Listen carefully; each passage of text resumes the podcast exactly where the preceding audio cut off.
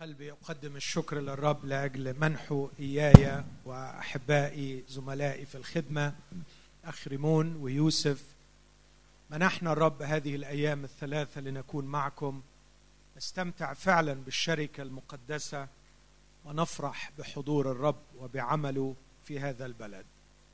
عندي إيمان إنه في يوم من الأيام سيحتفل العراقيون بعمل الله العظيم في هذا البلد. عندما يروا نفوسا كثيرة تقبل إلى المسيح تنال الخلاص. عندما يروا بيوتا كثيرة يسمع منها صوت الترنم والخلاص. على كل المستويات على أعلى المستويات وفي شخصيات أبعد من الخيال. روح الله يرف روح الله يزور روح الله يعمل حتى بالاستقلال عن الكنيسة. يصل ويزور ويتقابل ويخلص. وعندما تحتفل الكنيسة بعمل الله في العراق أشعر أنه سيكون لي الشرف أني شاركت في هذا الأمر وأن الرب شرفنا بالخدمة معكم في هذه الأيام. استأذنكم نقف وإحنا بنسمع جزء من كلمة الله.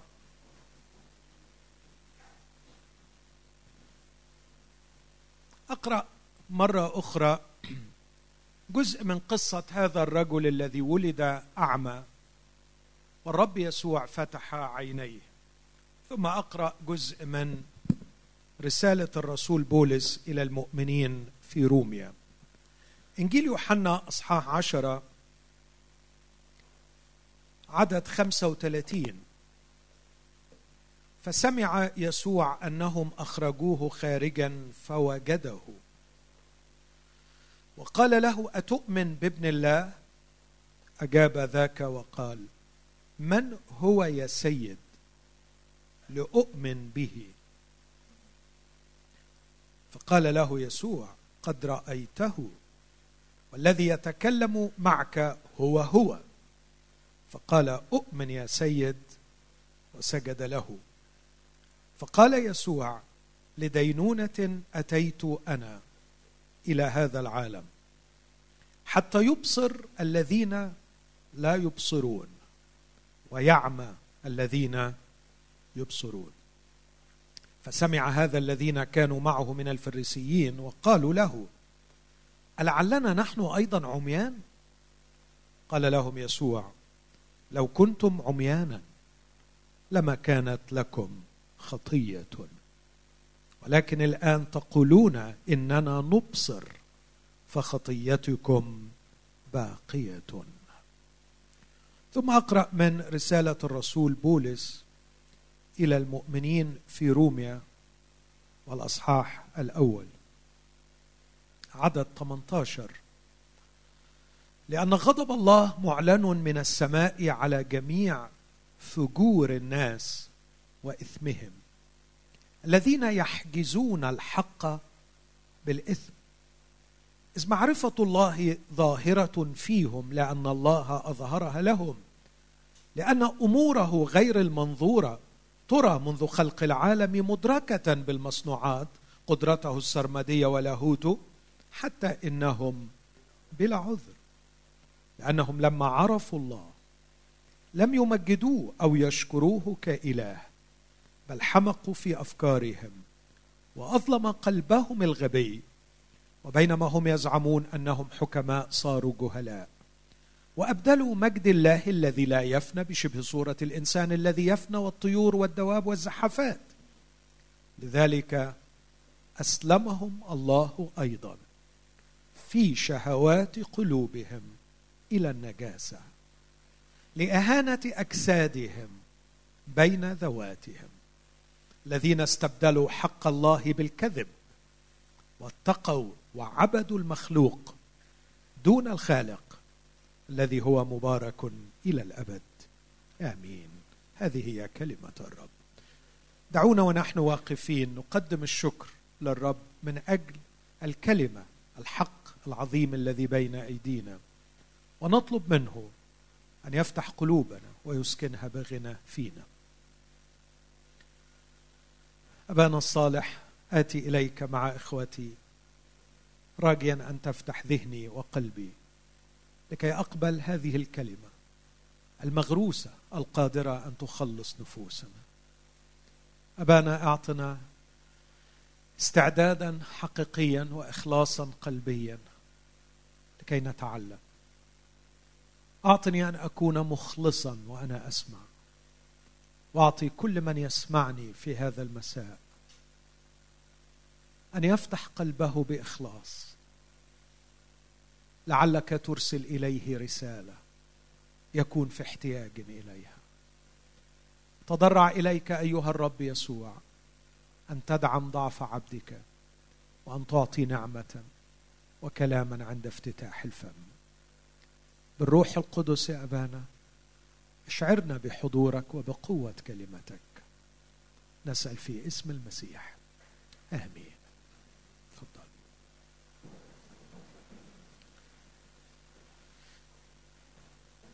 لو حبيت أعطي عنوان للفكرة اللي أنا مشغول بيها وأحاول أتكلم عنها ببعض الأفكار القليلة أقول معرفة الله بين القلب والعقل.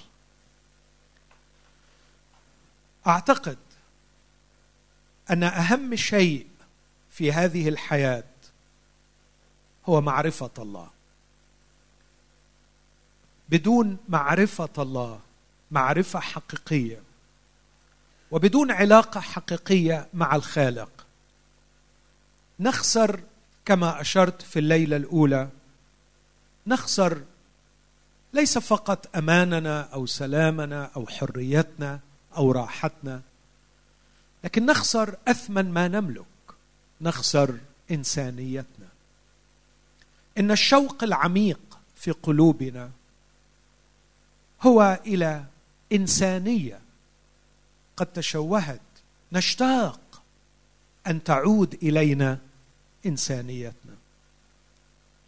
نشعر في أعماقنا بأننا نحتاج إلى حضن أب يضمنا. نشعر في أعماقنا بأن قيمتنا وكرامتنا تنبع من شعورنا بأن شخص عظيم كالله يرغبنا يحبنا يبحث عنا يريدنا أن نكون في علاقة معه. أحد اللاهوتيين قال كثيرا ما نظن أن أعمق احتياجاتنا هو أن نشبع رغباتنا لكن في الواقع أعمق أعمق احتياجاتنا لا أن نشبع رغباتنا لكن أن نشعر أننا نحن أنفسنا مرغوبين مطلوبين. هناك شخص عظيم سامي متجاوز لهذا الكون. يهتم بنا يحبنا يريدنا. إخوتي نشعر في أعماقنا أننا مخلوقين من أجل غرض وهذا الغرض قد ضاع. فلا نعرف من نحن ولأي شيء وجدنا في هذه الحياة. كل هذه الأمور العميقة الاحتياجات العميقة. أن أشعر أني مرغوب أن أسترد انسانيتي المفقودة أن أعرف الغرض الذي خلقت من أجله أن أدخل في علاقة مع حضن عظيم كبير يضمني ويحتضنني علاقة محيية معها تحضر الحياة. كل هذه الأشواق والاحتياجات هي ما تصنع الإنسان وبدون معرفة الله. ولا غرض من هذه الأغراض من الممكن أن يتحقق. نحن نحتاج إلى الله. ومعرفة الله بالنسبة لنا هي أهم من الماء والهواء. بالماء والهواء تحيا أجسادنا وبمعرفة الله تحيا أرواحنا وتسترد إنسانيتنا ونستمتع بخلاصنا. نحن نحتاج لمعرفة الله. لكن الشيء المرعب الشيء المرعب أن معرفة الله قد تشوهت وصار بيننا وبين الله حواجز وأحيانا أشخاص يقفون بيننا وبين الله. كثيرون يتكلمون باسم الله كثيرون يتكلمون عن الله والناس لا تعرف الله الحي الحقيقي. إخوتي يسوع المسيح قال هذه العبارة الخطيرة العظيمة. في صلاته الأخيرة للآب قبل أن يودع ويترك العالم قال هذه هي الحياة الأبدية. هذه هي الحياة الأبدية. ما هي الحياة الأبدية؟ أن يعرفوك أنت الإله الحقيقي وحدك ويسوع المسيح الذي أرسلته. الحياة الأبدية ليست كمية حياة لكنها نوعية حياة. كثيرا ما تعودت أن أقول أن الحياة الأبدية هي حياة الله الأبدي. عندما يعطيني الله ليس كمية حياة لكن نوعية حياه نوعية الحياة التي تشمل كل ما ذكرته منذ لحظات. نوعية الحياة التي تجعلني أعيش إنسانا لا مسخا لا حيوانا إنسانا بمعنى كلمة إنسان. نوعية الحياة التي تجعلني أعيش مهدفا أعرف أن لي غرض خلقت من أجله وأتجه نحوه بثبات. وليست إضاعة وإهدار العمر كخبط فوضوي وسلوك في تشعبات وفي طرقات وحارات سد وأعيش عمري كله. لا أعرف لماذا خلقت نوعية حياة جوهرها علاقة مع شخص ثابت لا يتغير. لا تفسده خطية ولا يغيره ظرف ولا يغيبه موت. حياة مع حضن كبير علاقة مع حضن كبير. لا يتخلى عني قط. أستريح في حضنه وتحت ظله. قال داود عن هذه العلاقة أبي وأمي قد تركاني والرب يضمني. وقال عنها الرب نفسه. قال هل تنسى المرأة رضيعها؟ فلا ترحم ابن بطنها حتى هؤلاء ينسين. أما أنا لا انساك علاقة مع شخص عظيم كبير محب يحبني بلا هدف يحبني بلا قيد ولا شرط يحبني وأنا قوي وأنا ضعيف. يحبني إذا كنت أمينا معه ويحبني إذا خبت وخنت وابتعدت عنه. يظل يحبني. أحتاج لهذه العلاقة. الحياة الأبدية هي نوعية حياة. تشمل هذه العلاقة. تشمل تحقيق الغرض. تشمل استرجاع إنسانيتي. تشمل هذا البعد الأبدي للحياة فلا أرى القبر هو نهايتي.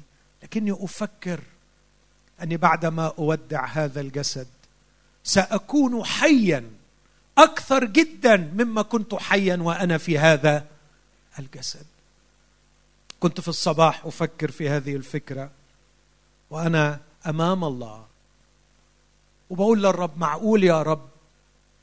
معقول هذا العقل الذي أعيش به الآن؟ أفكر أحلل أستنتج أستنبط. هذا العقل الذي يتخيل وأحيانا يبدع ويفهم ويستوعب. هل معقول هذا العقل؟ عندما أغادر الجسد سيكون كمصباح ينطفئ ويصمت إلى الأبد. وجاءت الإجابة فورا. مستحيل. بل بالعكس إن هذا العقل عندما أودع الجسد سيعمل بصورة أعظم. سيدرك خالقه أكثر سيفرح بخالقه أكثر ستنشط كل الملكات سأكون حيا بقدر أعظم جدا من حياتي وأنا في هذا الجسد. نوعية حياة. تتجاوز الزمان تتجاوز المكان تتجاوز المادة. لا تجد مسرتها وشبعها وقيمتها في امتلاك الأشياء. أو في كل ما هو مادي. لكن تصل إلى ما هو أبعد. هذه النوعية من الحياة مقدمة من الله للإنسان من خلال يسوع المسيح. لكن يسوع المسيح يقول أن هذه النوعية من الحياة تأتي من خلال هذا الطريق وحده. لقد قال في ذلك اليوم عينه يوم وداعه للأرض أنا هو الطريق والحق والحياة. هذه هي الحياة الأبدية. أن يعرفوك أنت الإله الحقيقي وحدك. ويسوع المسيح الذي أرسلته. أنا أريد أن أتوقف عند هذا الإله الحقيقي وحده وعند يسوع المسيح الذي أرسل من الله لنا وأحاول أن أرى كيف كيف نعرف الله الحقيقي وحده وكيف نعرف يسوع المسيح الذي أرسله. أمين؟ سؤالين مهمين. وسط ضجيج الزيف والكذب الذي يملأ الأرض من حولنا. يزيفون الله. يقدمون لنا نسخة زائفة عن الله. كم نحتاج أن نعرف من هو الله؟ الحي الحقيقي الحقيقي وحده. كيف نعرف الله الحقيقي؟ والسؤال الآخر وكيف نعرف يسوع المسيح الذي أرسله؟ علشان نوصل لإيه؟ للحياة الأبدية. هذه هي الحياة الأبدية. أن يعرفوك أنت الإله الحقيقي وحدك ويسوع المسيح الذي أرسلته. وعندما أفكر في معرفة الله الحي الحقيقي الحقيقي وحده وفي يسوع المسيح الذي أرسله الله لكي يقودنا إليه أفكر في دور العقل وفي دور القلب. لا نستطيع أن نهمل دور العقل ولا نستطيع أن نهمل دور القلب. خلوني أوضح هذا الكلام من خلال نظرة على هذه النصوص التي قرأتها. في روميا واحد يكشف لنا أن البشر عرفوا الله عرفوا الله لكن للأسف الشديد بدلا من أن يتقدموا في معرفتهم لله حتى يصلوا إلى الحياة الأبدية التي يريد الله أن يقدمها. صاروا في طريق عكسي. فالأصحاح كله يقول أنهم لما عرفوا الله لم يتقدموا بل تقهقروا وتدهوروا. وفي النهاية انتهى بهم الأمر إلى عبارة مرعبة ولم يستحسنوا أن يبقوا الله في معرفتهم. عرفوا الله يقول الرسول لما عرفوا الله لم يمجدوه أو يشكروه كاله بل حمقوا في أفكارهم وأظلم قلبهم الغبي. وبينما هم يزعمون أنهم حكماء صاروا جهلاء واتقوا وعبدوا المخلوق دون الخالق. عبدوا الطيور والزحفات. عبدوا المخلوق دون الخالق. لذلك أسلمهم الله أيضا في شهوات قلوبهم. ما الذي جعل البشر يتدهورون بدلا من أن يتقدمون في معرفة الله حتى يحصلوا على الحياة الأبدية حتى يستمتعوا بإنسانيتهم وبغرض وجودهم وبعلاقة محيية. إنها شهوات القلب. إنها أسمع منكم شهوات القلب. اسمع مرة أخرى العبارات من عدد 21 يا ريت لو أخونا يطلع لنا العبارات دي.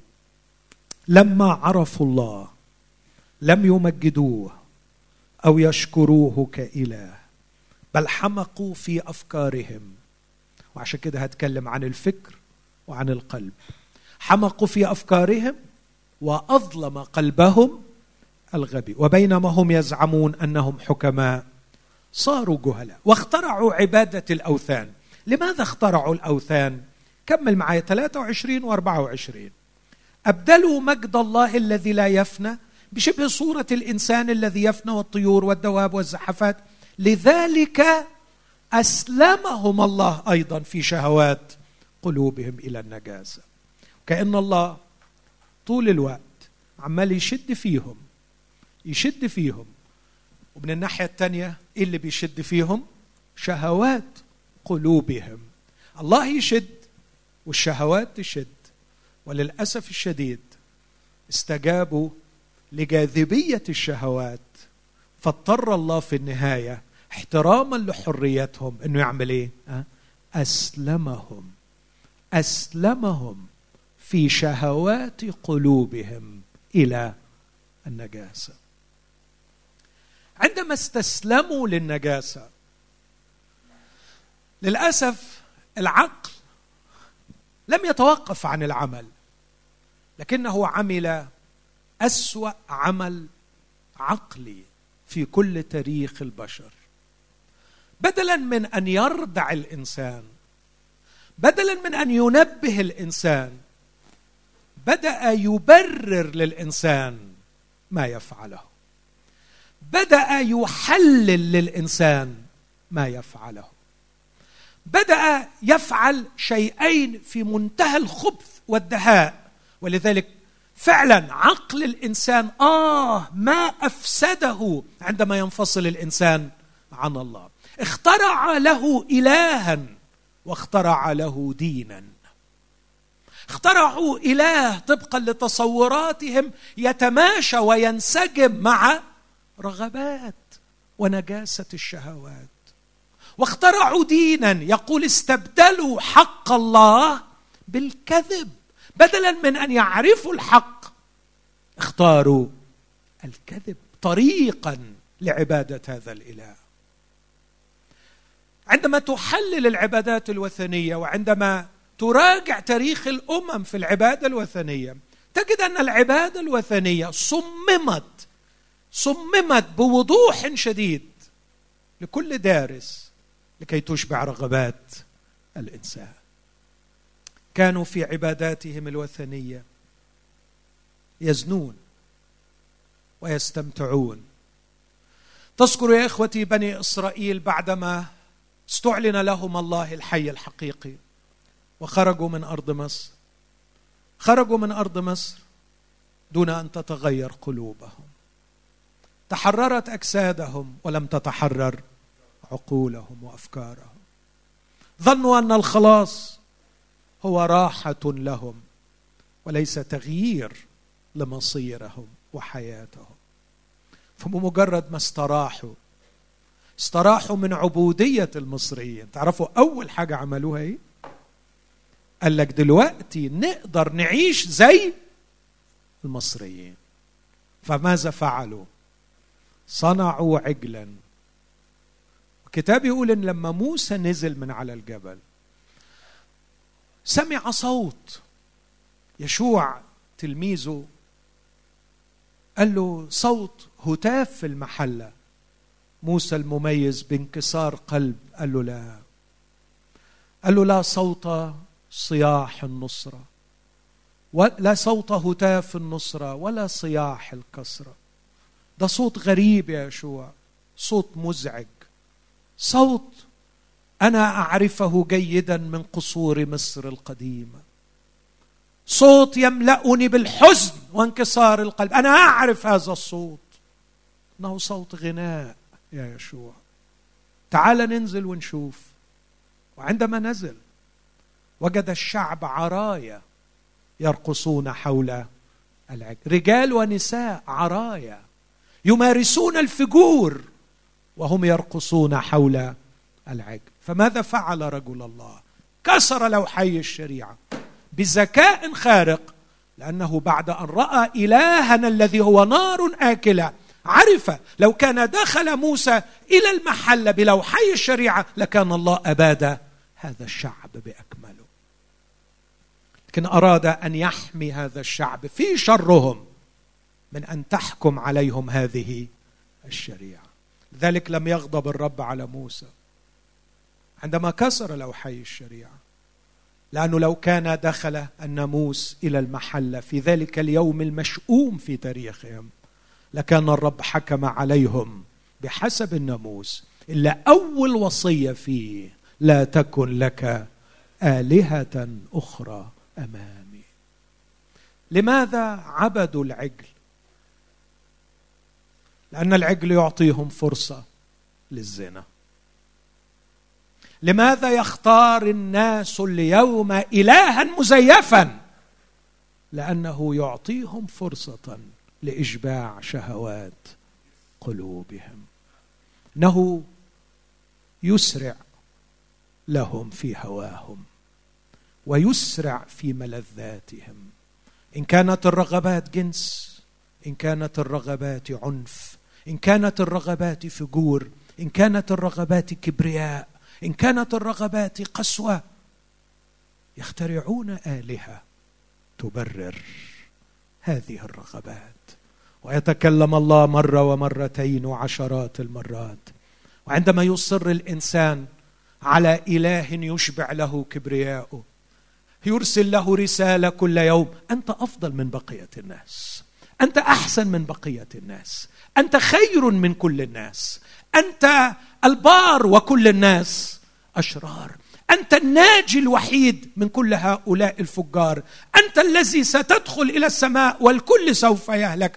عندما تجد إلها يعطيك هذه الرغبة في الكبرياء والتعالي على الآخرين. الكبرياء رغبة لا تقل عن رغبة الجنس. التعالي والشعور بالأفضلية على الآخرين شهوة عند البشر. العنف شهوة شريرة عند البشر. عندما أجد إلها يبرر لي العنف للأسف الشديد يترك الإنسان الحق ويسير وراء الباطل. إخوتي لقد عرفوا الله لكن لما عرفوا الله لم يمجدوه أو يشكروه كإله بل حمقوا في أفكارهم وأظلم قلبهم الغبي وبينما هم يزعمون أنهم حكماء صاروا جهلاء. واستبدلوا مجد الله الذي لا يفنى بشبه صورة الإنسان الذي يفنى والطيور والدواب والزحافات واتقوا وعبدوا المخلوق دون الخالق. لذلك أسلمهم الله أيضا في شهوات قلوبهم. هذا الوضع المأساوي يلخصه الرسول بثنائية من الثنائيات الكثيرة في رمية واحد اللي أشرت إليها في الليلة الأولى. قلت إن الأصحاح مليء بالثنائيات. واحدة من الثنائيات يقول الذين يحجزون الحق بالإثم. لاحظ العبارة. يحجزون الحق بالإثم. يعني يحجزون الحق بالإثم. يعني الحق ظاهر. اوعى تفكر إن الحق ميت الحق حي. اوعى تفكر إن الحق مخفي الحق واضح. اوعى تفكر إن الحق صامت الحق متكلم. لكنهم تفننوا وأبدعوا. كيف يخمدون صوت الحق؟ كيف يطفئون النور؟ كيف يحاولوا أن يصموا الأذان؟ عن الاستماع لصوت الحق. إخوتي الاحباء إني أؤمن بكل قلبي أن الله لا يمكن أن يكون مديونا لإنسان. حاشا لله إنه في اليوم الأخير يوم الدين يقف إنسان أمام الله وينظر في عيني الله ويقول له لم تعلن لي الحق لأني أعلم وهذا ما يقوله الرسول. أمام الله سوف يستد كل فم ويصير كل العالم تحت قصاص من الله. الله يتكلم. يأتي صوت الحق من الخارج وكثيرا ما يأتي من الداخل.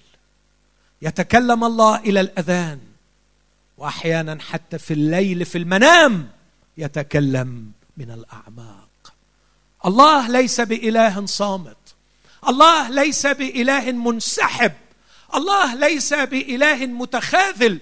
الله يعلن الحق للإنسان. لكن البشر تفننوا في أن يحجزون الحق بالإثم. يبنون أسوارا بينهم وبين الحق أو يخمدوا صوت الحق الآتي من الداخل. لماذا؟ لماذا يحجزون الحق؟ لماذا يبنون أسوارا بينهم وبين الحق؟ لماذا يخمدون صوت الحق؟ لسبب واحد لكي يتمسكوا بالإثم. الذين يحجزون الحق بالإثم. ما هو الإثم؟ الرغبة والفعل التعدي على قانون الله. أرغب في أن أتعدى. أرغب في أن أتعدى القانون الأخلاقي. عايز أعمل الغلط. عايز أشبع شهوتي عايز أتعالى عايز أزني عايز آخذ ما لا يحل لي عايز أشعر بأني أفضل من الباقين. أريد أن أقتل أريد أن أختلس. هذه الرغبات الشريرة. الشيء الوحيد اللي بيواجهها هو الحق الحق الحق الحق. تكون النتيجة يخمد صوت الحق يحجزون الحق بالإثم. ولهذا يضلون ولا يعرفون الله الحي الحقيقي. وهنا يأتي السؤال ماذا أفعل؟ وأنا خايف لألا حد يكون بيسمعني من الموجودين أمامي ويكون بيفكر في حد بره إني أتكلم لكل إنسان وأنا أذكر جيدا أني كنت واحد من هؤلاء الذين تكلمت عنهم الآن الذين يحجزون الحق بالإثم. ممكن كتير من اللي قاعدين قدامي يكونوا عاملين نفس العملة ومش واخدين بالهم. ماذا نفعل؟ ماذا نفعل؟ مع الحق لكي نعرف الله الحي الحقيقي. ثم سآتي في النقطة الثانية ويسوع المسيح الذي أرسل. ماذا نفعل؟ لكي نعرف الله الحقيقي. ولا نضل ولا نبتعد عنه. أعود إلى تعليم المسيح في إنجيل يوحنا. على عكس الفلاسفة وعلى عكس المنظرين والذين أسسوا الأديان يسوع المسيح تكلم عن الحق بثلاث صور. تكلم عن الحق في يوحنا ثلاثة على أنه شيء يفعل. وتكلم عنه في يوحنا ثمانية على أنه فكر يعرف. وتكلم عنه في يوحنا 14 على أنه شخص يقبل. الحق فعل يفعل وفكر يعرف وشخص يقبل. بصوا معايا هذه الآيات أتمنى أنها تطلع. هي الآيات بتطلع على الشاشة لو بصيتوا معايا في إنجيل يوحنا أصحاح ثلاثة كان المسيح يتكلم في حديث عميق للغاية. ما عنديش وقت أعدي على القرينة. لكن مجرد إشارة مختصرة في عدد 19 في حديثه إلى نقيديموس معلم اليهود يقول له هذه هي الدينونة أن النور قد جاء إلى العالم وأحب الناس الظلم أكثر من النور لأن أعمالهم كانت شريرة. النور جه. النور نور. النور موجود.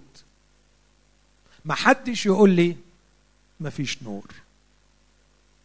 النور جاء إلى العالم.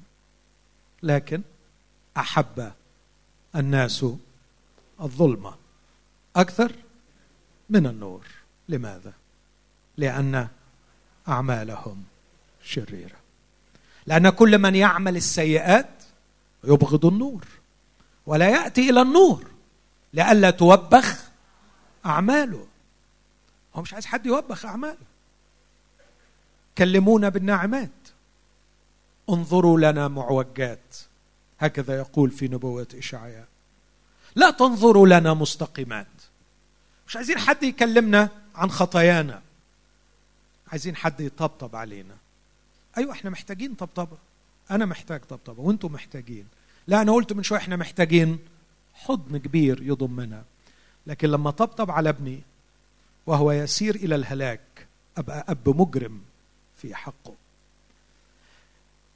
من يبغض النور من من من يفعل الخطيه من يفعل السيئات يبغض النور. لا يأتي إلى النور لئلا توبخ أعمال. اسمع العبارة اللي بعديها في عدد 21 شايفين الآية؟ وأما من يفعل الحق. اذا الحق هنا شيء يفعل. الحق شيء يفعل. من يفعل الحق يقبل إلى النور. كيف سيعرف الحق اللي هيجي بعد كده؟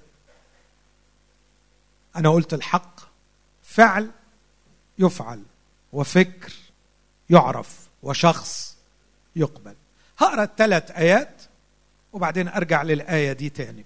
بص معايا في إنجيل يوحنا إصحاح 8 المسيح أيضا في حديثه إلى اليهود وعدد 31 يقول فقال يسوع لليهود الذين آمنوا به إنكم إن ثبتتم في كلامي فبالحقيقة تكونون تلاميذي. وعدد 32 وتعرفون الحق والحق يحرركم.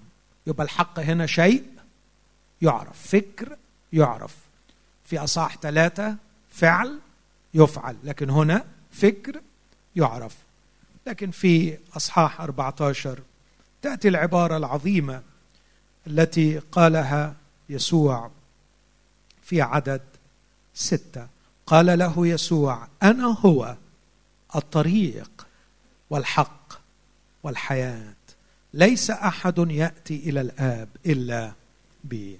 الحق ليس فعل وليس فكر لكنه شخص يتكلم. وأنا أعتقد أن الترتيب يأتي كالآتي. نفعل الحق فنأتي إلى النور فنعرف الحق فنقبل إلى الشخص. هقول تاني نفعل الحق فنأتي إلى النور فنعرف الحق فنجد أنفسنا تلقائيا نقبل إلى الشخص إني من كل قلبي أحب كل إنسان يسمعني واناشده أن يفكر في هذه الثلاثية. هل تفعل الحق؟ هل تفعل الحق؟ إذا فعلت الحق ستجد نفسك تلقائيا ده تصميم الله في الخليقة قاعدة الله للعالم الروحي. زي ما الجاذبية هي قاعدة جوهرية قانون جوهري في العالم المادي هذه قوانين الله في العالم الروحي. إذا فعلت الحق تأتي إلى النور. وإذا أتيت إلى النور ستستنير من جهة الضلال والأكاذيب. ولا يعود أحد يخدعك ولا يستطيع أحد أن يضللك. لكنك ستكتشف بنفسك ما هو الحق. تعرف الحق والحق سيحررك. وعندما تتحرر من الأكاذيب وتعرف الحق ستجد شخصا واقفا أمام باب قلبك. يقول لك هل تقبلني؟ أنا يسوع المسيح. وهذا الشخص يأتي بك إلى الآب إلى الحضن إلى الله الحي الحقيقي. فتعرف الله الحي الحقيقي وحده. وهذه هي الحياة الأبدية. لكن أعتقد إن السؤال الجوهري هنا إلا أقصده بكلمة تعرف الحق. تعمل الحق تقبل إلى الحق. أبدأ بتفعل الحق. افعل الحق. كل يوم كل يوم تواجه كل منا عشرات المواقف. فيها بيتساءل ما هو الحق؟ أعمل ده ولا ده؟ أقول الكلمة دي ولا ما أقولهاش؟ أختار الاختيار ده ولا ما أختارهوش؟ أسيب الشعور ده ولا أرفضه؟ أفكر الفكرة دي ولا ما أفكرهاش؟ أنا بتكلم عن كائنات غريبة ولا ده بيحصل معانا؟ شكله ما بيحصلش معاكم. يبدو إني كائن غريب. ده اللي بيحصل معايا كل يوم. كل يوم. بيحصل معاك ريمون؟ بيحصل أسيس ماهر معاك؟ كل يوم. كل يوم قدامي اختيارين في كل لحظة في كل وقت. أحب وأكره أشتهي وأتعفف أصدق وأكذب أتأنى وأندفع أترفق وأعنف. أكون لطيفا أو عنيفا. أكون ودودا أو خشنا. في كل لحظة أمامي اختيارات كثيرة. واوعى تقول لي اوعى تقول لي إنه في كل المواقف دي أنت ما بتبقاش عارف الحق. أنت في مواقف كتير قوي عارف. إيه الحق؟ اعمل الحق. اعمل الحق. تعرف أقول لك حاجة؟ لو حصل إن في حاجة أنت مش عارف فيها ما هو الحق ربنا مش هيحاسبك عليها لأنه قلبه كبير. لكن المشكلة الكبيرة مش في اللي انت مش عارف إيه الحق فيه لكن اللي انت عارف إيه هو الحق. بس ما بتحبش تعمله عشان بترغب في غيره. ترغب في مكسبا أو مغنما. ترغب في مجد زائف أو عظمة كاذبة. ترغب في أن تسحق الآخرين أحيانا. ترغب في أن تؤمن نفسك بطريقة أو بأخرى. فتفعل ما هو مضاد للحق. اعمل الحق. من يفعل الحق يأتي إلى النور. هل نصدق المسيح؟ المسيح ما بيكذبش. المسيح ما بيكذبش. النهارده كنت في لقاء مع أحد الشخصيات المبهرة. الجميلة. وقال لي هذه العبارة التي أشبعت قلبي وكتبتها. من من من الناس مخلصا؟ من من الناس سوي نفسيا ومخلص؟ أنا paraphrasing اللي بيقوله مش متذكر بالحرف لكن هذا هو المعنى. أي إنسان سوي ومخلص؟ يسمع اسم يسوع المسيح. ولا تختلج روحه في داخله ويتوطن إلى اسمه. مين؟ مين يسمع الاسم ده؟ اسم نظيف. اسم لا تشوبه شائبه اسم يسوع المسيح أتحدى أن تمسك عليه عيبه من زمان قال واحد من خدام ربنا ما عندناش شيء نخجل منه في المسيح. ما عندناش شيء نخجل منه في المسيح.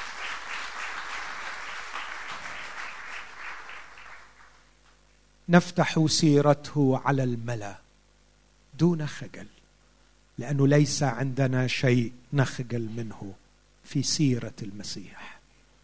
مسيح لم يخطئ لم يكذب. مسيح الصادق بيقول من يفعل الحق يأتي إلى النور. الدنيا ضلمة معاك. عايش في حيرة. مش عارف راسك من رجليك. مش عارف فين الحق وفين الضلال. بسيطة يا أخي. ابدأ من الليلة لمدة 24 ساعة. قدامك 20 اختيار. حاجات كتير. فيها حق وفيها باطل. افعل الحق. ستأتي إلى النور. لأن المسيح وعد. من يفعل الحق يأتي إلى النور وعندما تفعل الحق ستأتي إلى النور. الدنيا هتنور. الدنيا هتنور. حلوة لما الدنيا تنور مش كده؟ ضلمة وحشة. وهنا آتي إلى هذه القصة الجميلة. شخص لم يرى النور قط. طول عمره عاش في الظلام. من أكثر القصائد التي تكسر قلبي كلما أقرأها.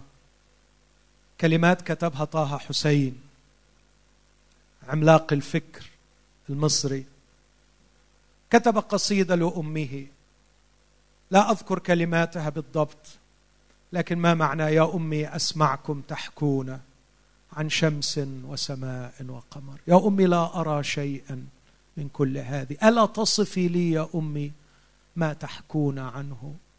ولد ولم يرى النور. فقد البصر وهو صغير ولم يعد يرى النور. يعيش في ظلم حالك. أكيد صعبة صعبة. هذا الولد أو هذا الرجل ولد أعمى. والمسيح فتح عينيه. بس زي ما قلت امبارح أكرر. المسيح لما كان بيعمل معجزة ما كانش صانع معجزات يبهر الناس. كانش زي الحاوي يعني عايز كده ولا عايز يقدم مجرد أدلة تبرهن يعني إنه قادر على كل شيء. لكن المسيح كان يكشف عن شخصه من يكون ما هي أخلاقه ما هي صفاته. عشان كده كان بيعمل حاجات غريبة أحيانا ما تتفهمش. فمثلا الراجل ده مولود أعمى. هو أعمى. تخيل المسيح يشفيه إزاي؟ يروح جايب طين ويحطه على عينين الاعمى عجبي. الطين على عينين المفتح. يعميه. ما ما معنى أن تضع طينا على عيني الأعمى؟ إيه معنى الكلام ده؟ طبعا البعض للأسف عشان يجد تفسيرا لهذا قالوا قصة خيالية غريبة إنه ما كانش عنده عينين فبيخلق له عينين فهو بما إنه خلق لفة يعني مش عارف إزاي لفوها إنه بيخلق له عينين اولا الكتاب ما قالش إنه ما كانش عنده عينين لكن بيقول مولود. اعمى يعني عينين فيها مشكلة فالعينين موجودة لكنه لا يبصر. ثم لو المسيح عايز يخلق له عينين مش محتاج يحط الطين ويعمل القصة دي كلها.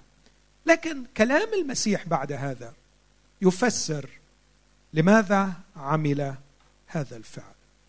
رب يسوع بعد ما شفاه وجه حديثه للفريسيين. يقول لدينونة أتيت أنا إلى هذا العالم. حتى يبصر الذين لا يبصرون ويعمى الذين يبصرون. كلام رهيب وخطير. أنا جيت أحط طين على العينين.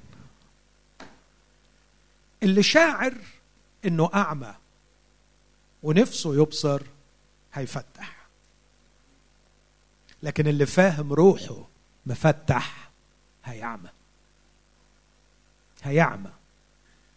المسيح أتى لكي يجعل العميان يبصروه. لكن كمان في أمر خطير هيعمله المسيح.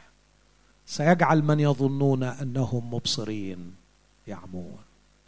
إنه أتى ليضع الطين على العيون. من يصرخ في الداخل ويعترف بظلمته ويعترف بظلامه ويعترف بأنه لا يفهم ويريد أن يأتي إلى النور. سيبصر. أما المغرور أما الذي يظن أنه مبصر الطين اللي هيحطه المسيح هيعمل إيه؟ هيعمل إيه؟ عشان كده مجيء المسيح خطير. وموقفك من المسيح خطير. الكلام ده ما عجبش اليهود وأنا متأكد إنه ما يعجبش ناس كتير لكن هذا هو ما أعلنه المسيح. حتى يبصر الذين لا يبصرون ويعمى الذين يبصرون. طبعا يعمى الذين يبصرون مش بيبصروا إبصار حقيقي لكن هم يظنوا أنهم يبصرون. وما يقصدش طبعا البصر الحرفي لكن بيقصد بصيرة القلب. فسمع هذا الذين كانوا معه من الفريسين. اسمع وقالوا ألعلنا نحن أيضا عميان؟ قال لهم يسوع يا ريتكم كنتم عميان. لو كنتم عميانا لما كانت لكم خطية. ولكن الآن تقولون إننا نبصر فخطيتكم باقية. تقولون إننا نبصر فخطيتكم باقية. يفعلون السيئات يعيشون في الظلمات ويقولون إننا نبصر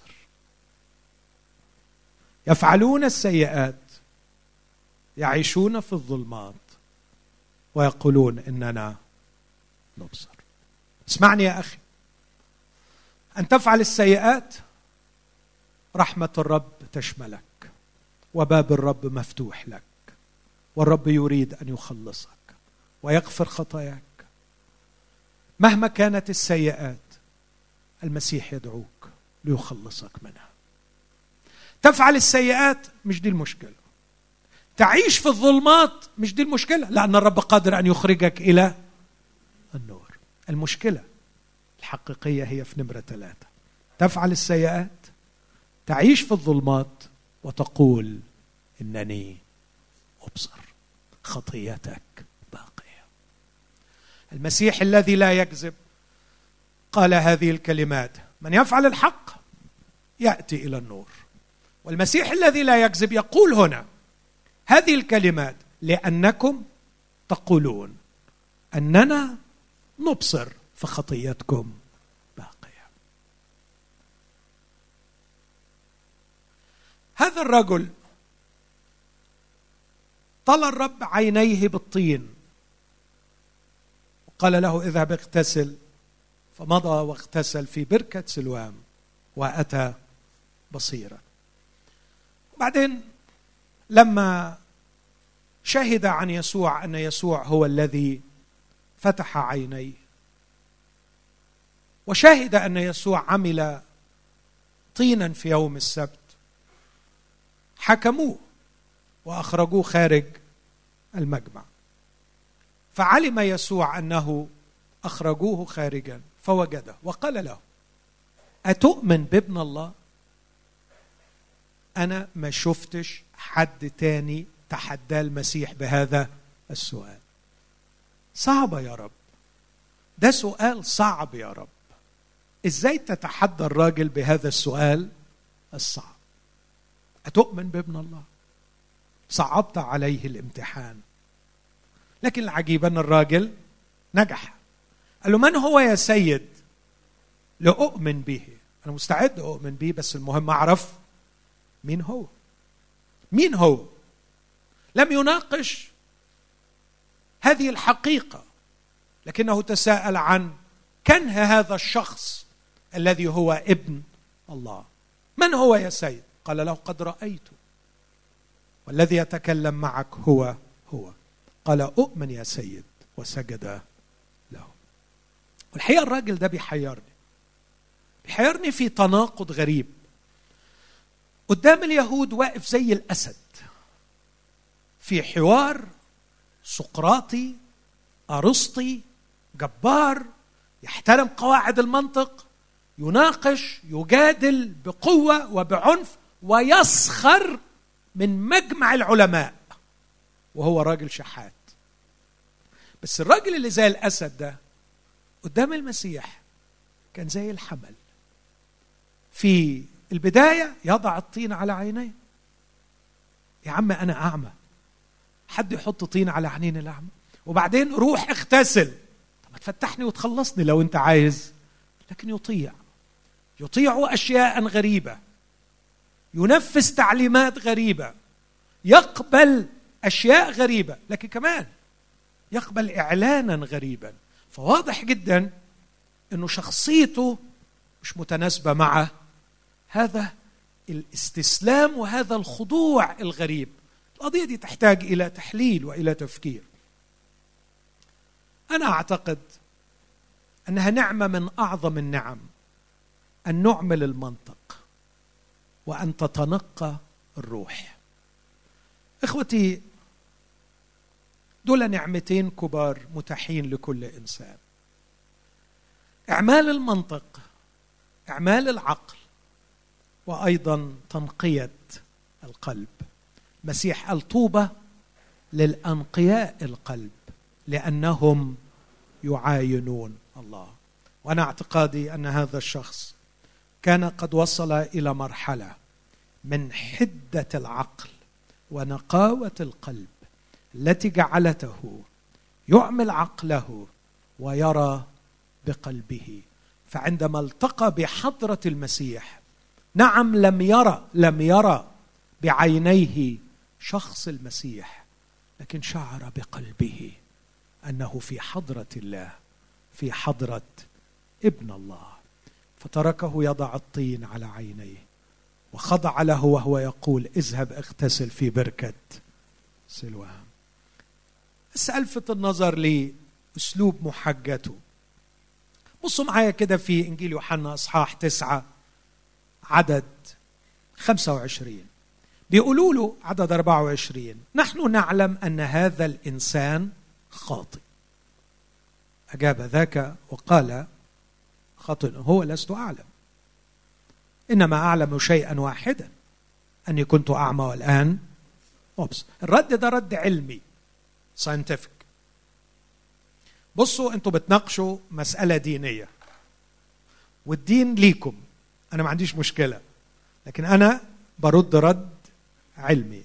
أنا أعلم شيئا واحدا هو خاطي مش خاطي تفضلوا حضراتكم يا رجال الدين يا اللي بتحكموا في خلق الله أنتوا احكموا. لكن أنا أعلم شيئا واحدا كنت أعمى ولا أنا أبصر. رد علمي ده ولا مش علمي؟ أنا قدامي تجربة حسية. قدامي واقعة قدامي شيء شفته حسيته. أنا من ساعة كنت أعمى وأنا دلوقتي أبصر. خلاص خلصت. مش عايز حد يناقشني. اتفضلوا حضراتكم احكموا. رد علمي محترم. يعجب ولا ما يعجبش؟ بصراحة أنا أحب أصاحب الراجل ده. وعندي إحساس كده لما أروح السماء هدور عليه وأتعرف عليه وأحب أقعد معاه. دماغه تعجبني بصراحة.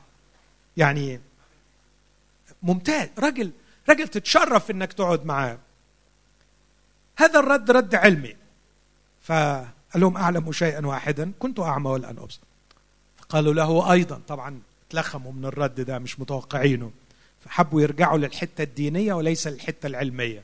ما بيقولوش بقى أنت معقول كنت اعمى ومعقول هو فتحك لكن عايزين يرجعوا لحتة الطين وإنه عمل طين يوم السبت. وتشوفوا ذكاء الراجل لما اليهود سألوه قبل كده الناس العاديين قال لهم صنع من الطفل طينا وطلع عيني وقال لي روح اذهب فأتيت بصيرا. لما هم سألوه هو فهم على طول هم قصدهم إيه؟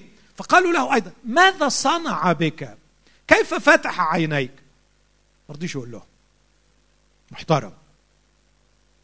محترم فعلا. أجابهم؟ قد قلت لكم ولم تسمعوا. لماذا تريدون أن تسمعوا أيضا؟ لعلكم أنتم تريدون أن تصيروا له تلاميذ؟ إيه رأيكم في ذكاء الراجل؟ وهنا اراه انتقل من وضع الرجل العلمي اللي بيتكلم عن علم إلى وضع سقراط. سقراط كان يقعد يسأل أسئلة. الناس تسأله فهو يرد بسؤال. فهم بيسألوه ماذا صنع بك؟ قال لهم قلت لكم ولم تسمعوا. لعلكم تريدوا أن تكونوا تلاميذه؟ إيه لازمة الكلام الكتير؟ هو هو بس حكايات. قلت لكم ولم تسمعوا. لماذا تريدون أن تسمعوا أيضا؟ هنقعد نحكي الحكاية ما حكيناها خلاص. إيه لازمة الكلام؟ فضناها خلاص. قلتوا عايزين تبقوا تلاميذ روحوا وأنا متوقع لا. هيقول روحوا له أنا مالي أنا. طبعا شعروا بالحرج والخيبان لما يتحرج في المحاجة ولا يفشل يعمل إيه؟ يقل أدبه ويشتم. بس هيعمل إيه طيب؟ غلبهم في المحاجة. فاضطروا إن هم يشتموه. فشتموه. قالوا له أنت تلميذ ذاك. أما نحن فإننا تلاميذ. ودي حجة الخيبان. يا عم أنا بسألك أنت إيه اللي جاب موسى في الموضوع دلوقتي؟ لكن عارفين الأسلوب الخايب؟ أنا تبع الطائفة يا عم أنا بكلمك أنت. أنا تبع المعلم يا حبيبي أنا وأنت دلوقتي. عقل لعقل فكر لفكر. لا تتقهقر إلى الوراء وتحتمي في حصون العقائد والطائف. جاوبني. شغل المنطق شغل العقل. ما تقعديش تقول لي فلان قال وفلان عاد. أنا بكلمك. رد على سؤالي. احرجهم فاضطروا ان هم يشتموا ويقولوا إحنا تلاميذ يتقهقروا ويتحصنوا بموسى دي في العلم المنطق آه، مغالطة منطقية لها اسم معين وهو الاحتماء بالقوة احتماء بسلطة. يحتمي في سلطة. فراحوا يحتموا بسلطة مين؟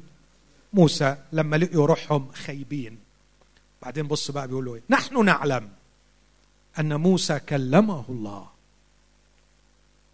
هو ده اللي يعرفوه. من 1500 سنة موسى كلمه الله. نحن نعلم أن موسى كلمه الله.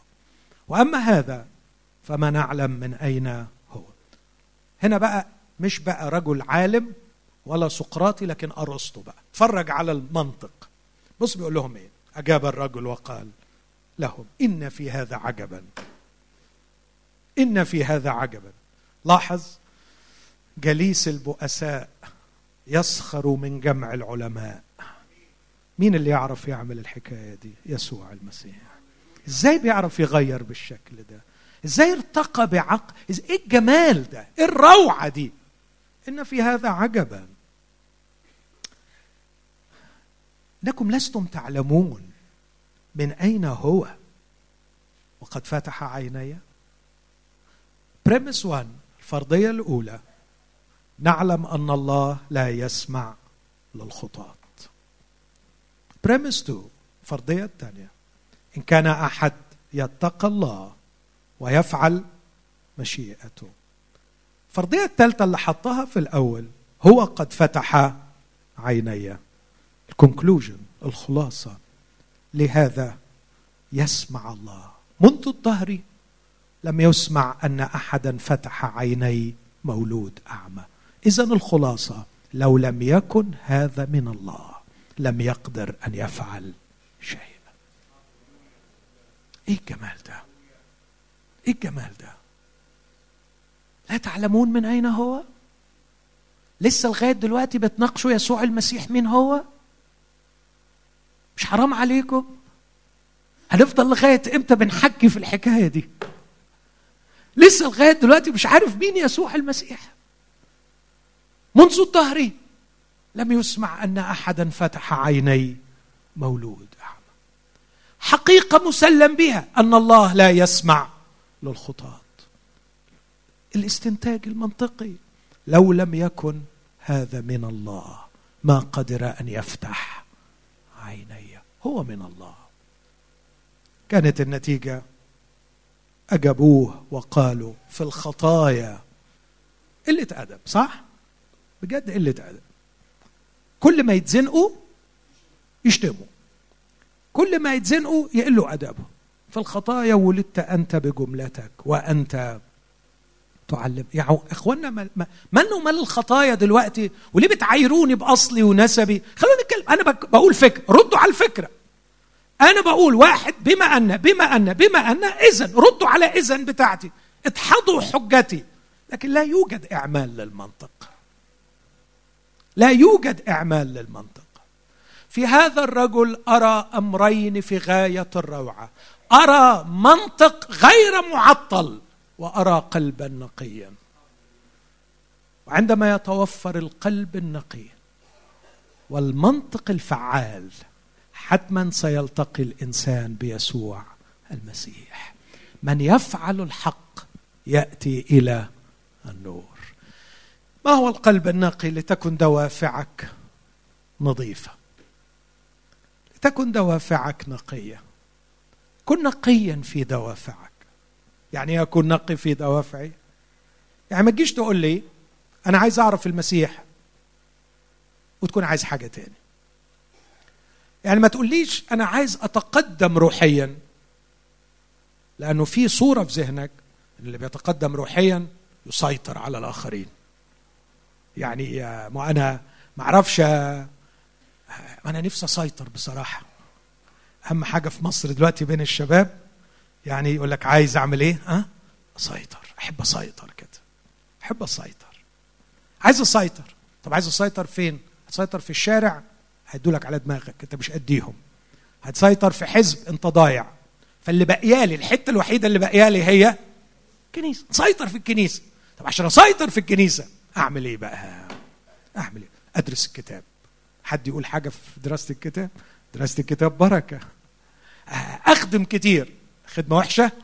خدمة حلوة. بس هو السؤال إيه الدافع ورا النشاط؟ إيه الدافع ورا الخدمة؟ إيه الدافع ورا دراسة الكتاب؟ مش يمكن تكون عايز فلوس؟ مش يمكن تكون عايز مركز؟ مش يمكن تكون عايز سيطرة؟ لو اكتشفت الحاجات دي وعلى فكرة ده وارد ولا مش وارد؟ لا لا لا لا انت ما تعرفنيش هو وارد عند كل الناس إلا أنا. بجد مبروك عليك. أهنيك من كل قلبي. بس أنا بتكلم عن بقية الناس مش عنك أنت. بقية الناس عندهم هذه الدوافع الشيء خلاص أنا بكلم بقية الناس. الدوافع دي موجودة. افحص نفسك يا أخي.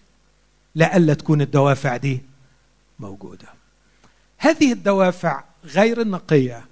إذا احتضنتها تعفن قلبك من الداخل. تجعل قلبك عفنا غير نقي. فما تعرفش تشوف ربنا. لأن اللي يشوفوا ربنا هم أنقياء القلب. أنقياء القلب بيقول اللي فيه فعلا. فعلا. أعرف شخص صديق عزيز وابن حبيب في الإيمان. أول ما يشوفني يقول لي أنا غلطت. أنا عملت كذا وكذا وكذا. حبيب قلبي يا ابني. واحدة واحدة عليا. مرات أقول واحدة واحدة عليا. ما تخضنيش كده وتقول لي لا لا لا لازم أقول لك كل الحاجات الغلط علشان ما بقاش صورتي قدامك غير غير الحقيقة. لازم تكون شايف. أشعر بنقاوة القلب. عندما يتوفر المنطق الفعال والقلب النقي يأتي الإنسان إلى النور. الحق شيء يعمل. الحق فكر يعرف. هناك اشتباك بين كثير من الأفكار لكن عندما يأتي الإنسان إلى النور بسبب فعل الحق سيحظى بهذا التمييز وهذه القدرة على الفصل بين الكذب وبين الحق. وده اللي شفناه في الراجل ده. هذا الرجل يستطيع أن يواجه جمع العلماء ويواجههم ويستطيع أن يفصل في كلامهم ويتبين الحق من الضلال. تخيلوا كل مجمع العلماء بيقولوا له يسوع خاطي وهو يقول يسوع ابن الله. قد استطاع أن يستنير أنه يفعل الحق. فأتى إلى النور. وإني أؤمن أنه أتى إلى النور قبل أن تبصر حتى عينيه. لقد استنار قلبه وحظي بنور البصيرة قبل أن يحظى بنور البصر. ما أجمل هذا الشخص. لكني أختم. تعرفون الله الحي الحقيقي ويسوع المسيح. هذه الحياة الأبدية. أن يعرفوك أنت الإله الحقيقي وحدك ويسوع المسيح الذي ارسلته يا ترى الناس اللي هتعرف يسوع مش بتكلم عن الحق هنا لكن أتكلم عن الحق الذي هو الشخص وده الجزء الثالث المسيح شخص يقبل. كيف يعرف المسيح؟ هل لابد أن المسيح يصنع آية معجزة لكي يقنعك أنه هو ابن الله؟ على فكرة المسيح يقدر يعملها دي. أسهل حاجة وأرخص حاجة عند المسيح إنه يعمل معجزة. لو قريت حياة المسيح تلاقي مفيش أسهل من الآيات عنده. وآيات أخر كثيرة. صنع يسوع. كتير قوي حاجات عملها يسوع. ويقدر يعمل. لكن فكرك لو عمل الآية هي دي اللي هتخلصك. في إنجيل يوحنا إصحاح اثنين عمل يسوع في العيد آيات كثيرة. وكثيرون إذ رأوا الآيات التي صنع آمنوا لكن يسوع لم يأتمنهم على نفسه. أنا هسيب معك هذه الفكرة فكر فيها في البيت. عندما وصل يسوع المسيح إلى العالم يوحنا المعمدان أشار إليه هو ذا حمل الله الذي يرفع خطية العالم. كان في اثنين تلاميذ واقفين مع المعمدان. من تلاميذ المعمدان. سمعوا المعمدان بيقول الكلمات دي. تركوا المعمدان وتبعا يسوع. فالتفت يسوع ونظرهما يتبعان. فقال لهما ماذا تطلبان؟ قال له يا معلم أين تمكث؟ نحن لا نطلب شيئا منك لكننا نشعر بانجذاب لك أحببناك. أنت الحمل الذي تنتظره أرواحنا. أنت الذبيحة التي تكفر عن خطايانا. أنت من كان تشتاق إليه قلوب بني البشر. أنت الماء الذي سيروي هذا العطش. لقد عشنا سنينا نشعر بالعطش وننتظر ماء حيا. يروي ظمأنا إلى خالقنا إلى الأبد إلى الحي.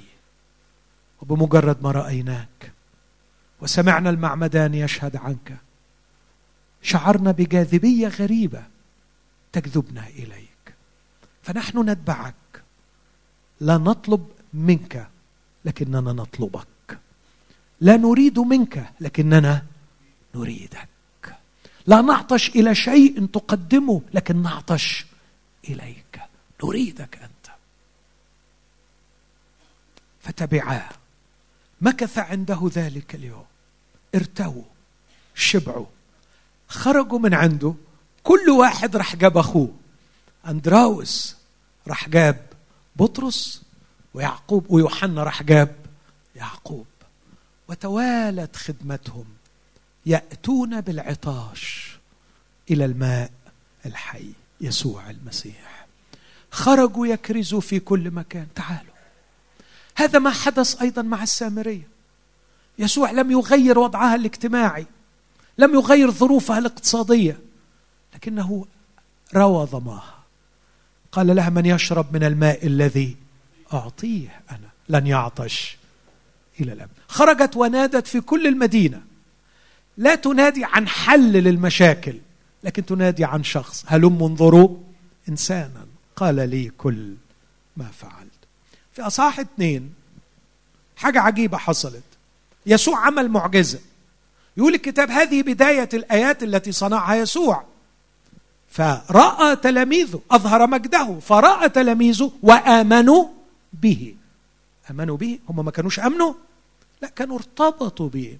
لكن جاءت المعجزة علشان تأكد لهم إيمانهم. اذا يسوع ما يأثرش في المعجزة. لكن المعجزة لها قيمة فقط. إن كان عندك عطش إلى الله بدون هذا العطش إلى الله ولو ربنا عمل لك مليون معجزة عمرك ما هتقبل المسيح. بعديها مباشرة يسوع تكلم عن قيامته. يقول فتذكر تلاميذه وآمنوا بالكتاب. لقد أعملوا المنطق وآمنوا بالكتاب. إخوتي الأحباء مرة أخرى أختم بما بدأت به. دعوة الرب لكل شخص لكل امرأة ورجل يسمعني. هي دعوة للحياة الأبدية. والحياة الأبدية هي نوعية حياة فيها تعود إلينا الإنسانية ويعود الغرض ويمتلئ القلب بالشبع. هذه الحياة الأبدية تأتي بمعرفة الله الحقيقي وحده وبمعرفة يسوع المسيح. معرفة الله الحقيقي تأتي بأن نفعل الحق فنأتي إلى النور فنميز الكذب من الحق نميز الضلال من الحقيقة. وعندئذ سنجد أنفسنا أمام شخص يسوع المسيح. وإذا لم يكن هناك عطش في القلب مستحيل نقبل يسوع المسيح. لكن إذا فعلنا الحق وأتينا إلى النور إذا أعملنا المنطق ونقينا القلب تتهيأ النفس لقبول شخص يسوع المسيح. وأقول لكل من قبل المسيح يسوع إن الأمور التي أدت بنا إلى قبول المسيح أمور شريفة علينا أن نقدسها ونعيش فيها لكي نقبل المسيح أكثر وأكثر وأكثر. ربما الكلمة دي غريبة على الإنجيليين بصفة عامة. الإنجيليين دايما فاهمين إنه قبل المسيح أتى إلى المسيح خلصت. الكتاب المقدس بيقول حاجة تانية. بيقول في بطرس الأولى اصحاح اثنين الذي اذ تاتون إليه. يعني نقعد طول عمرنا نعمل إيه؟ أه؟ نأتي إلى المسيح. نأتي إلى المسيح. نأتي إلى المسيح. كلما فعلنا الحق أكثر كلما أعملنا المنطق أكثر كلما نقينا القلب أكثر كلما أتينا إلى المسيح أكثر. كلما تمتعنا بالحياة الأبدية أكثر. أمين؟ أشتاق من كل قلبي إن تكون هذه الأفكار تساعد شخصا في هذه الليلة. أن يتغير وضعه من الظلمة إلى النور. أن تخرج من هذا المخبأ الذي تختبئ فيه مع الشهوات مع الإثم مع النجاسة تأتي إلى المسيح. ليحررك ويفرحك ويعطيك الحياة الأبدية. خلونا نقف مع بعض وإحنا بنرنم مع أخونا ريمون. الوقت اللي جاي مش هتسمع فيه